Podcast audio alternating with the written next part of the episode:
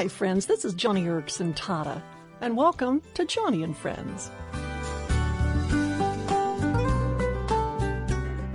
I've got a good friend with me today, Joan Porter, who is a nurse par excellence, huh, Joan?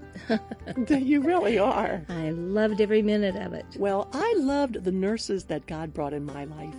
Uh, Joan, I was in a hospital for almost two years. Met a lot of nurses in that time, and they had a big impact on my life. And it was just those who treated me like a person, not a cripple, not an invalid, uh, but as a person.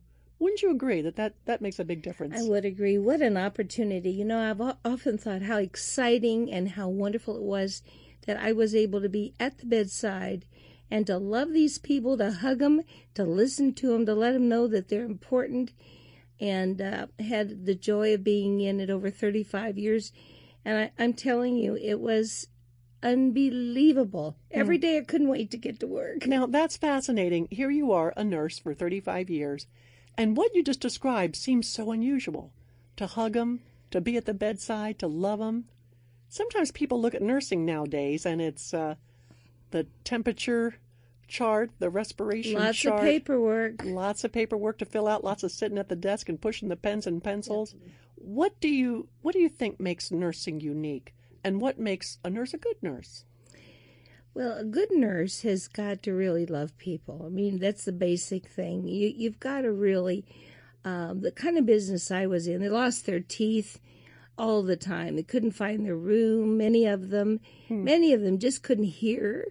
And a lot of the things we thought were confusion was that just the regular things. But you know, they're regular people who need to be loved and who, who need to be encouraged. Mm. And the family at many bedsides when uh, this person's taken home and had the joy of praying with them, of praying with the family. And it was just a wonderful ride. Yeah, yeah. Now, Joan, you're a Christian, a strong believer in the Lord Jesus. How were you able to convey the love of Christ to the patients in your charge those many years? Many ways. We had available to everyone Bibles. We had a tract ministry in the entry of all of the doors that any of the families and visitors could avail themselves to. When asked, we prayed, we gave what the Lord meant to me personally. Now, that would be okay if the patient asked you to pray.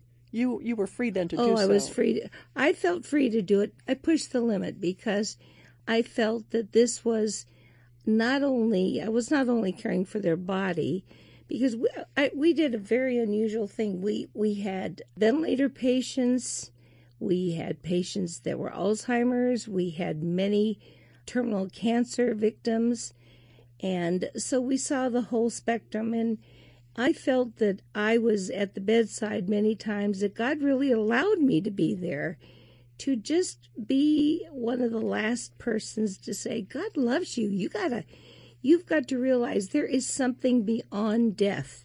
It's not over when it's over. You know, I think about that and I can hear the words of the Lord Jesus I will never leave you or forsake, forsake you. you.